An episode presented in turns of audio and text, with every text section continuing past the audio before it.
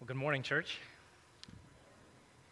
My name is Peter Kim. I have the privilege of getting to serve here as one of its pastors. Oh, and I've also had the privilege of getting to live in Houston now for, oh, eight years. It's a long time. Uh, It's longer than I've lived in any city, for that matter. And I have to confess to a room of people that I love and trust uh, that it did not start that way. I didn't always love it here. It was supposed to be a pit stop of one to two years at best.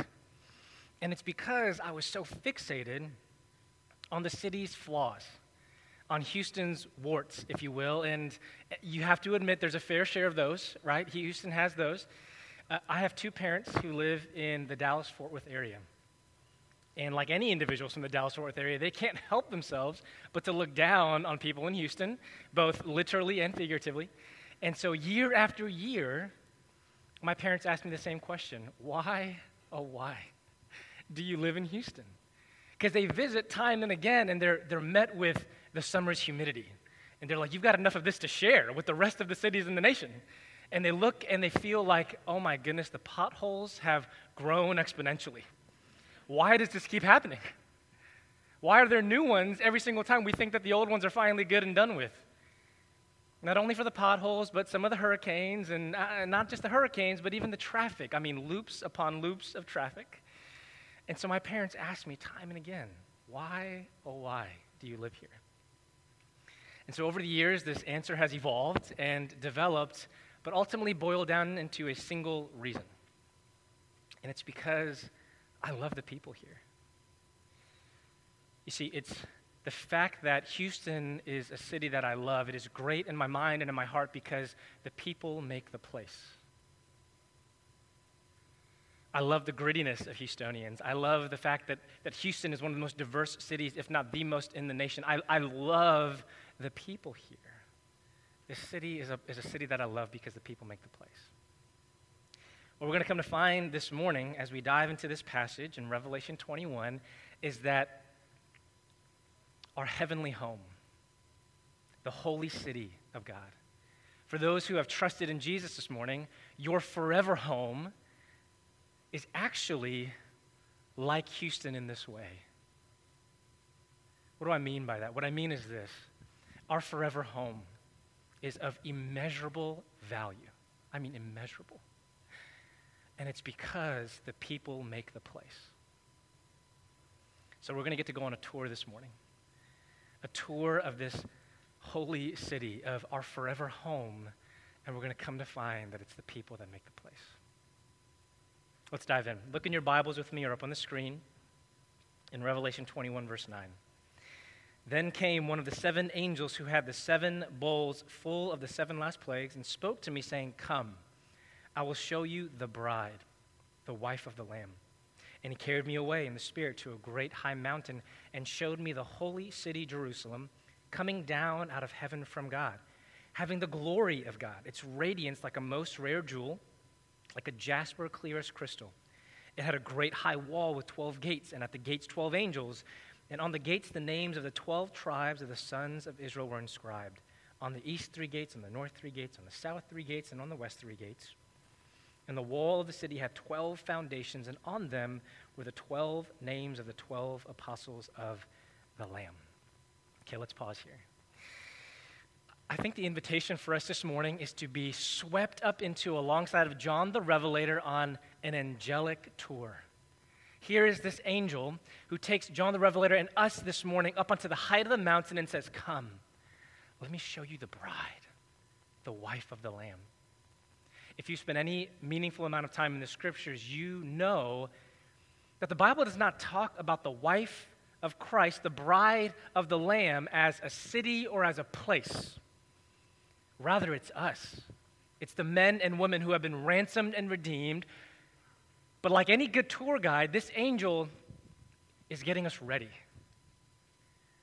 He's trying his very best to help us see something in its totality, but he's saving the best for last.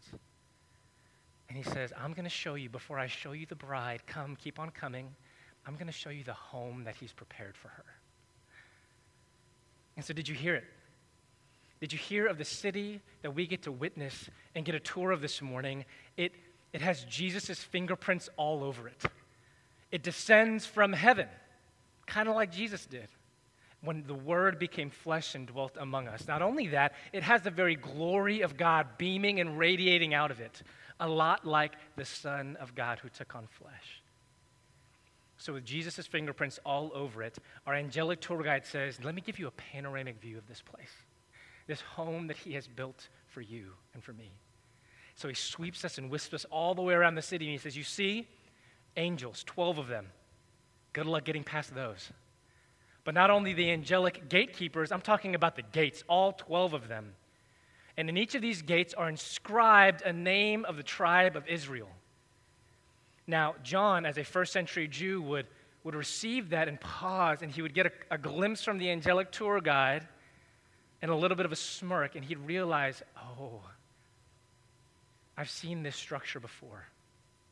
I've felt these descriptions in my past. And so I'm going to show you an image on the screen here behind me. This is the God designed, God ordained encampment for the people of God surrounding the tabernacle there in the middle. Three tribes at each cardinal direction. And so, as John is receiving this panoramic view of our forever home, he's realizing oh, this is historically rich. This is deeply connected to the Old Testament where God had chosen an insignificant people to be His. And He put His very presence right there in the heart of it, localized for His people to be set apart from all others.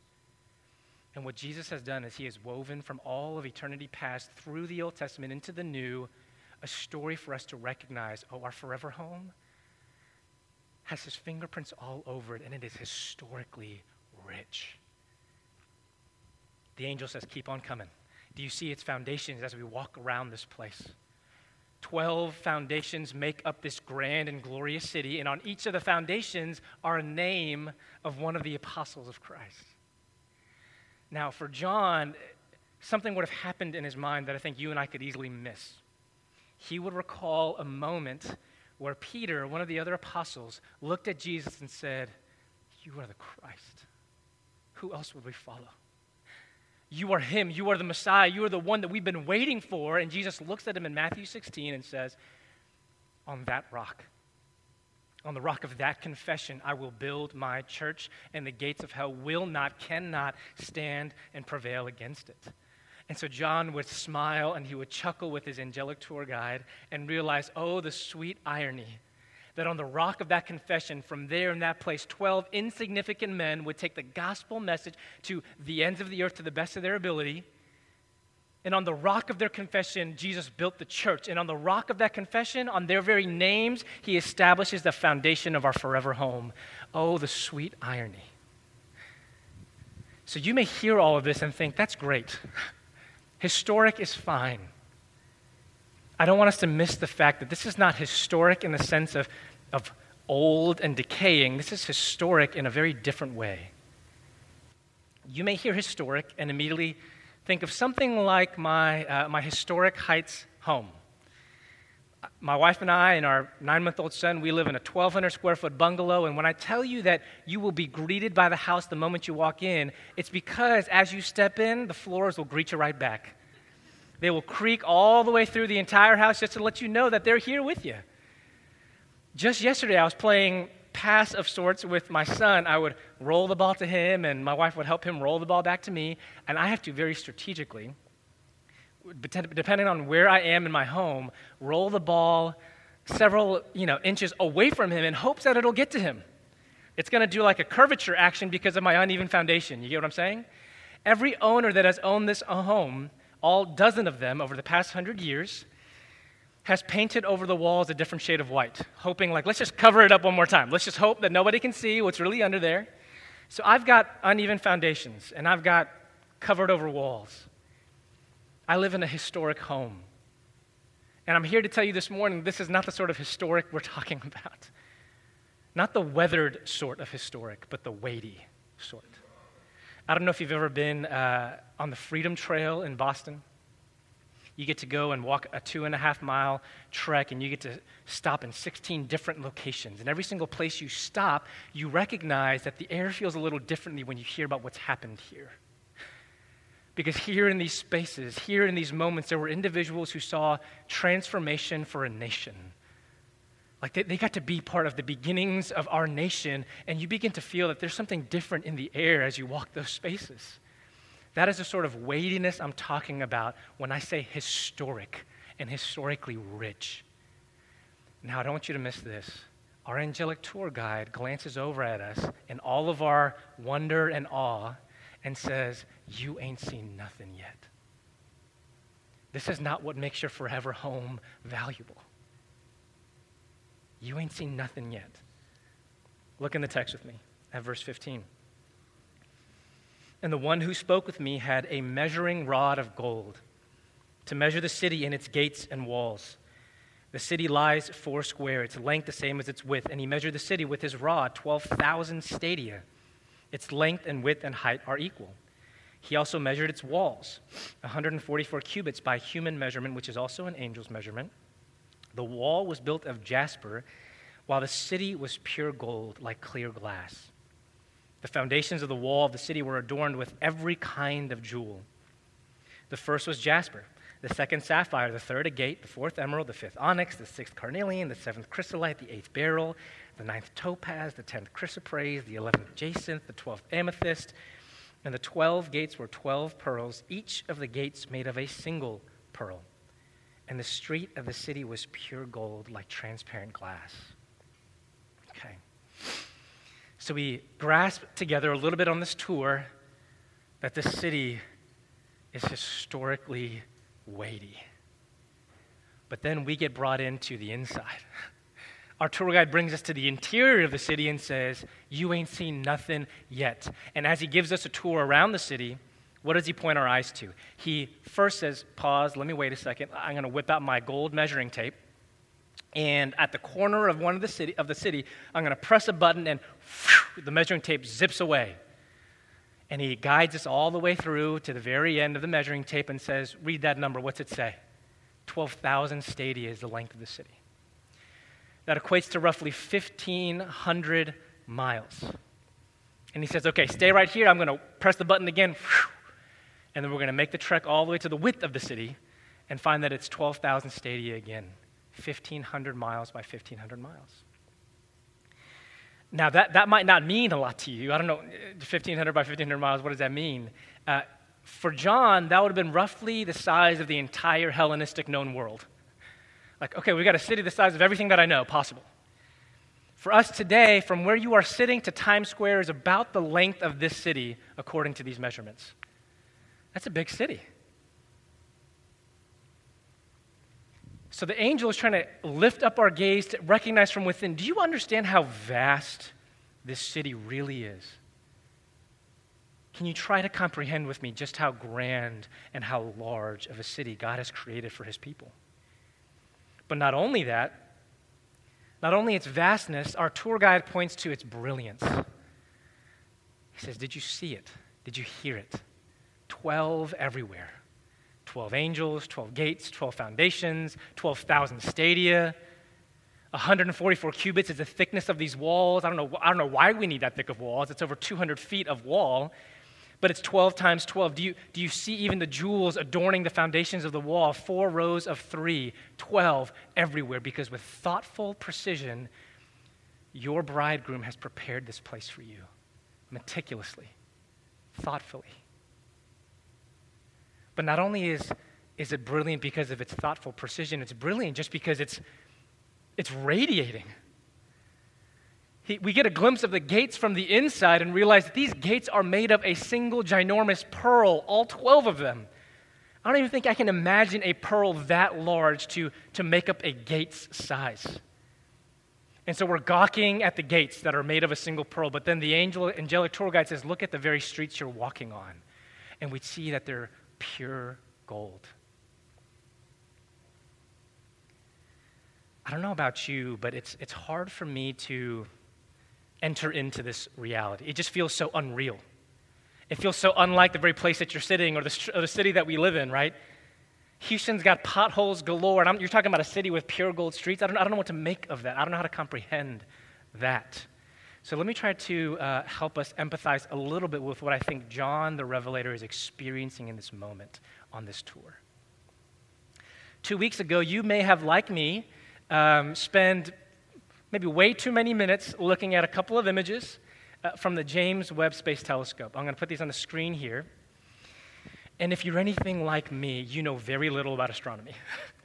and yet, that doesn't impede you from appreciating the images here on the screen. Now, if you're like me, you, you tried not to smile. because you're looking at images on your computer, like, why, why can I not stop smiling? This would be weird to anybody that just looks at me. But it's that sort of I can't help but smile sort of smiling. It's that, that moment physically where you feel your jaw begin to drop because you can't help but shake your head. Is, is, is this real? Like, how could this exist out there in our universe? And how in the world did we capture it? See, billions of dollars were spent. Lots of intelligent people were put together to make these images possible for you and I to witness. And what I'm convinced of is this the way that this might have, for you, like it did for me, made your jaw drop just a little bit, made you smile even though you tried not to smile, sort of smiling. Because if you're like me, I couldn't believe that there is a God who created all of it. I couldn't believe that there is a creator God and all of his majesty, his splendor, his creativity knows every single name of every single star in the sky and put it very strategically and specifically in its place and knows exactly what it's up to, whether it's this year or hundreds of billions of years ago. There is a creator God who is over it all.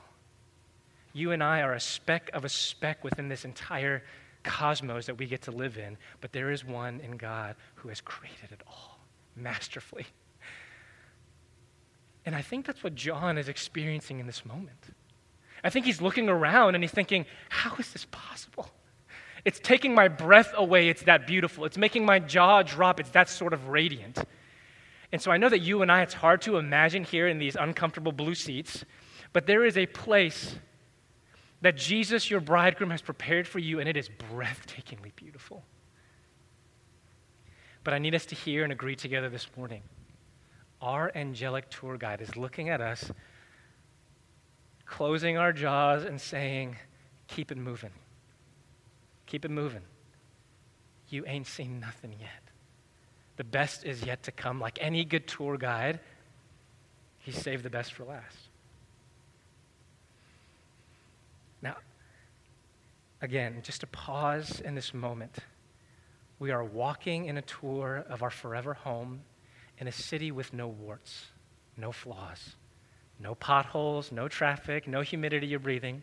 The only air we're soaking in, again, is how historically rich and how breathtakingly beautiful our forever home is. And in this moment, in this moment, we're about to witness together as to why this place is actually valuable, why it's actually stunning. Look in your Bibles with me in Revelation 21, verse 22. And I saw no temple in the city, for its temple is the Lord God, the Almighty, and the Lamb. And the city has no need of sun or moon to shine on it, for the glory of God gives it light, and its lamp is the Lamb. By its light will the nations walk, and the kings of the earth will bring their glory into it and its gates will never be shut by day, and there will be no night there. They will bring into it the glory and the honor of the nations. But nothing unclean will ever enter it, nor anyone who does what is detestable or false, but only those who are written in the Lamb's book of life. All right. John the Revelator has been touring the outside and now the inside of this forever home of ours. And what he stops to realize is that the angelic tour guide has just stopped dead in his tracks. He's back there, and we've just been walking, gawking at the streets and the pearly gates. And John the Revelator looks around and realizes something in this moment. Wait a minute, there's no temple. What sort of city of God does not have a temple in it? Where would we go to engage in his presence? Where would we go to, to worship him, to, to be enveloped in all that he is? Where would we go as the assembled, gathered, ransomed people of God? Where would we go to be with him? And he realizes in this moment something that I don't want you and I to miss. He looks down the way, 12,000 stadia. He looks to his right, 12,000 stadia. Then he looks up that its length and its width and its height are all equal. What does that mean? The holy city, the heavenly home of ours that, that Jesus has prepared perfectly, meticulously for us, is a cube. Whoop de doo. Right? Like, I don't know what to do with that. It's, it's a giant cube. I don't know what to make of that. For John the Revelator, he would have stopped dead in his tracks and fallen down. Right there on his knees. He would realize in that moment there is no temple because we're in the very heart of it right now. You see, in the tabernacle or in Solomon's temple, there was a cubic room at the heart of it. 20 cubits by 20 cubits by 20 cubits, roughly the size of, of a large living room. And that cubic room was the very heart of God's presence localized for his people. And because it was so holy, because it was so set apart, because you and I, being sinful men and women, did not belong in his presence, only one person once a year was ever allowed to enter. The high priest would go once a year to make a sacrifice of atonement for all of God's people. That was the only individual ever allowed in the Holy of Holies, a cubic room where God's presence dwelt. And John realizes what I want you and I to realize this morning that our forever home is the Holy of Holies. This cubic room that was confined and, and, and reserved for one person once a year has now been stretched out vast and glorious for you and I to walk and enjoy and belong in. And you and I can't miss this. There is a lamb who lived for you and who died for you, who rose victorious over the grave for you. And because he is seated at the right hand of the Father right now, there is a home for you where you belong in his presence. The saints of old would be dumbfounded. With John, they would fall to their knees and in disbelief. You and I aren't in disbelief enough about this that there is a place where you and I belong, where we're at home in the very presence of the living God who created the heavens and the earth and all that is in it? How could that be? The entire scriptures are trying to answer a question. How can sinful people dwell with the holy God? And here in Revelation 21, we see there is a place in the very presence of God where you and I belong, where we're home. And it's because of the Lamb. See, it's the very presence of God that is the greatest treasure of heaven. It's a fact that we belong there with Him. Not only that, if you're like me in this room today, you love that truth. You do. And you try to revere it and reflect on it more and more day by day. But the trouble, the, the difficulty in that is you are a sinful, broken person just like I am. And so I've got doubts and doubts galore. There are mornings that I wake up and I know that Jesus loves me. I know that the Father God tears the heavens open in the same way He did for Jesus and looks upon me and says, My beloved Son, with whom I'm well pleased. I know that cognitively, but I don't experience that day by day. You see, that's what's true of you if you've accepted Jesus today. That's how God looks at you, that's how, that's how much He longs to be near to you. But because of our sin, because of our brokenness, I don't believe it every day. And that's the beauty of the fact that there's no sun or there's no moon to light this place that we get to call forever home. The very light that squeaks out every doubt, that stamps out every moment of darkness, is Jesus himself. That the moment that you want to believe the truth but can't believe it here and now will be stamped out forever one day because Jesus' glory and his love for you, his pursuit of you will radiate so gloriously, there is no room for doubt. There is no darkness there. You can't second guess or question whether He really loves you, whether you really belong, whether this is really your home. Can you imagine a place where you never worry about that? Where you know where Jesus is, is, is where you belong. You are most at home in His presence, and you are totally and lovingly embraced by Him there. Guys, it's all because of the Lamb. And here in that place, there in that glorious place, we will be home. It begs the question, though as the angelic tour guide has taken a few steps back and just allowed us to just revel in this place, he looks, he, he leans over and whispers in our ear, But do you see the people? I told you I'd show you the bride. There they go, proceeding forward through the heavenly gates. And what are they bringing with them? Glories and honor. I'm not going to pretend like I know definitively what that means. Theologians and scholars have been arguing and disagreeing about this for centuries.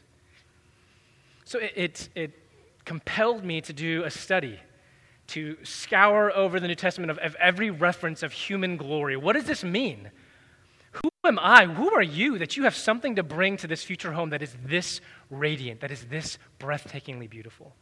What could you possibly bring that is glorious about you? And I think what we come to find is it's our distinct glories. It's our distinct glories. What is distinctly glorious about you and me, I think, from this passage is twofold. One, it's our ethnic diversity. Did you hear that the nations, not a people who all look the same, but the nations, every ethne, every tribe, language, and tongue, Every single peoples are represented here, and there they go proceeding through the heavenly gates, bringing their own distinct glories with them, their cultural nuance. And so I, I, just need to warn you today if you don't like cultural nuance, if you don't like the fact that there are different forms of worship and language and, and food and, and taste and culture, I just need to say you're going to be a little disappointed in heaven. But not only that, as I scoured the, the, scriptures for what, what does it mean that, that we could have glory, distinctly so, bringing that before our bridegroom, Jesus himself. I'm going to put up a verse up on the screen here in Colossians 1. Colossians 1.27. I think this will help shape the rest of our conversation. It reads this, To them, and the Apostle Paul is referring to the saints or the church, to them, God chose to make known how great among the Gentiles or the nations are the riches of the glory of this mystery, which is Christ in you, the hope of glory. Let's leave that up there for a little bit. I, it's a tough verse to immediately be like, got it, good. You have to read it a couple of times.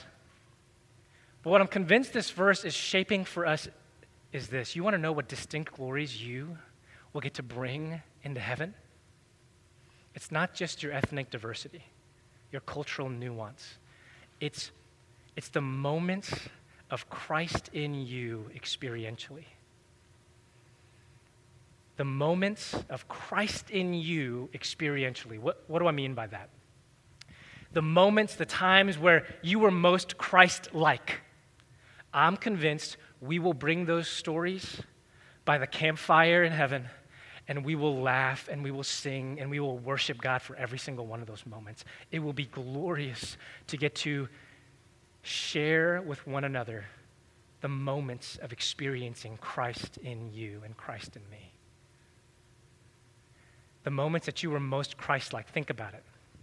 When you were suffering, and I mean really suffering, the moments where the prognosis came too abruptly, or death of a loved one came too quickly. Wherever that gap exists of what you expect of this life and what you actually got dealt to you, whether it's the marriage you always longed for, the family that you always hoped for, wherever dreams have been dashed that has led you to sorrow and to sadness, and in those places of suffering, for you to still cling to God's promises, oh, that is Christ in you when you have been abandoned and insulted, when you have been betrayed by the people you love most, and even there, right there in that space, you choose to trust and hope in what God says is true. That is Christ in you. Isn't that Christ like? That even though He came to save us, to redeem us, we mocked Him, we spat on Him, we scorned Him, and we ultimately crucified Him. And even there up on that old rugged cross, what did Jesus do? He clung on to the promises of God. So, you want to know moments of Christ in you that I think you'll get to bring in and share the stories of by the fire in heaven? It's those moments where you suffered and you clung to God's promises. And I will have a, a smile on my face and I will sing praises to our God because that is true of you, because that was Christ in you. But not only in your suffering, but also in your pursuit. In your pursuing of people who are very, very different than you. If there was a spectrum that existed of differences of people, Jesus Christ would be here, the perfect and precious Son of God. I would exist way over here on the other side of the spectrum. Wrought with sin, broken in every way. I've made a thousand promises to God and a thousand I've broken. There are not two people more different than me and him. And what did he do for me? He loved me even unto death. He pursued me in spite of me, not because of me, not because of the similarities that existed between us, but in spite of our differences, He pursued the heck out of me. And He pursued the heck out of you. And I need you to hear this morning that that is the invitation for you to experience more moments of Christ in you. I know that there are people in this room who are very different from you. I know that there are people who vote very differently than you. I know that there are people in this room who like things on social media very different from the things that you like. I know that there are people here who you have argued with, who have hurt you, who have said things about you behind your back that how dare they ever say that thing. There are people here you don't have chemistry with, you don't naturally get along with. And I need you to tell you something this morning. You want to be Christ like? You want to experience the glorious, distinct riches of Christ in you? Pursue people that are different than you. Love them in spite of the differences. Isn't that not what Jesus did for you? Is that not what we worship him for, for doing for us? And I think one day, by the fireside in heaven, I will see the moments replayed before us of all the times you pursued people in spite of their differences from you. And we will sing, we will clap, we will rejoice that it was because Jesus Christ is in you. So I've got a little bit of a surprise for you this morning. You don't have to wait to taste the delight of heaven. You don't have to wait. You can enjoy heaven's riches here and now.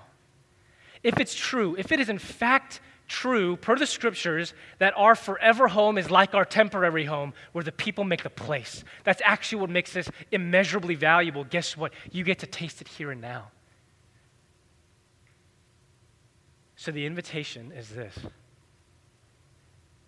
in a sea of distraction, as a people who spend more time in front of a screen than we do actually engaging other human beings face to face, I need you to know that in a sea of distraction, will you choose to love? And I mean love to linger in the presence of Jesus. Because if you don't love it now, if you don't choose to linger in it now, I promise you, he- heaven won't be as delightful. Heaven won't be as gloriously rich to you if you don't love it and savor it now. And He wants it for you because He wants you. But not only that, in an age of criticality, in an age where it's really easy, easy to criticize the bride of Christ, and I know it to be true, I, have got an inside view to all of its, its warts. The church is flawed built of lots of broken pieces. But in an age of harsh criticality, will you choose differently? Will you choose instead to pursue in spite of differences? To love the bride of Christ the way that he does? And I'm talking about people in your house church that don't think like you. I'm talking about people that sit across this room for you that you don't want to interact with because you've seen what they like on social media. You, you, you feel that, and what I'm begging you to do now is taste the riches of heaven, enjoy its delight, pursue people who are different from you. Because I'm convinced that one day we will get to look each other in the face and say, Oh, that was Christ in you. And that was Christ in me.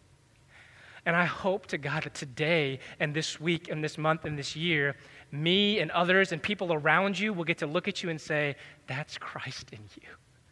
That is the Spirit of God working and alive in you. Do you know it? And we will bring that distinct glory into heaven with us. And I can't wait for that day.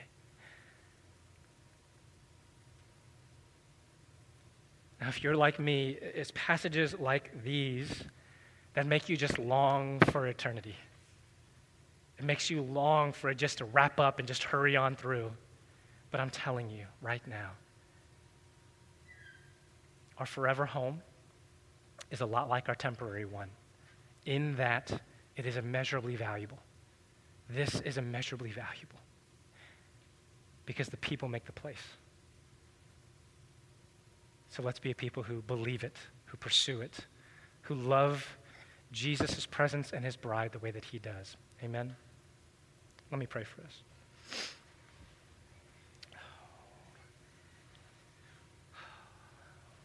Well, Jesus, I am at a loss for words because I don't, I don't know why I continue to fall short uh, repeatedly and continually in the ways that you have asked me to fix my eyes, to raise my gaze on this sort of hope. You are the one who loved me through and through, who is preparing a place for me a place that I couldn't even dare to imagine. What no eye has seen, what no ear has heard, what no mind could possibly imagine, what you have prepared for those who love you. And I have ignored the fact that you invite me, you call me to delight in the riches of that reality here and now, today. And so, God, I pray that we would be a church, that Seven Mile Road would be a family who loves the way that you love who pursues the way that you pursue. And so, God, thank you. Thank you that it's because of you that we can begin to imagine and begin to explore all that you have prepared for us, for those who love you. And so we do, God, we love you. And it's in Jesus' name we pray. Amen.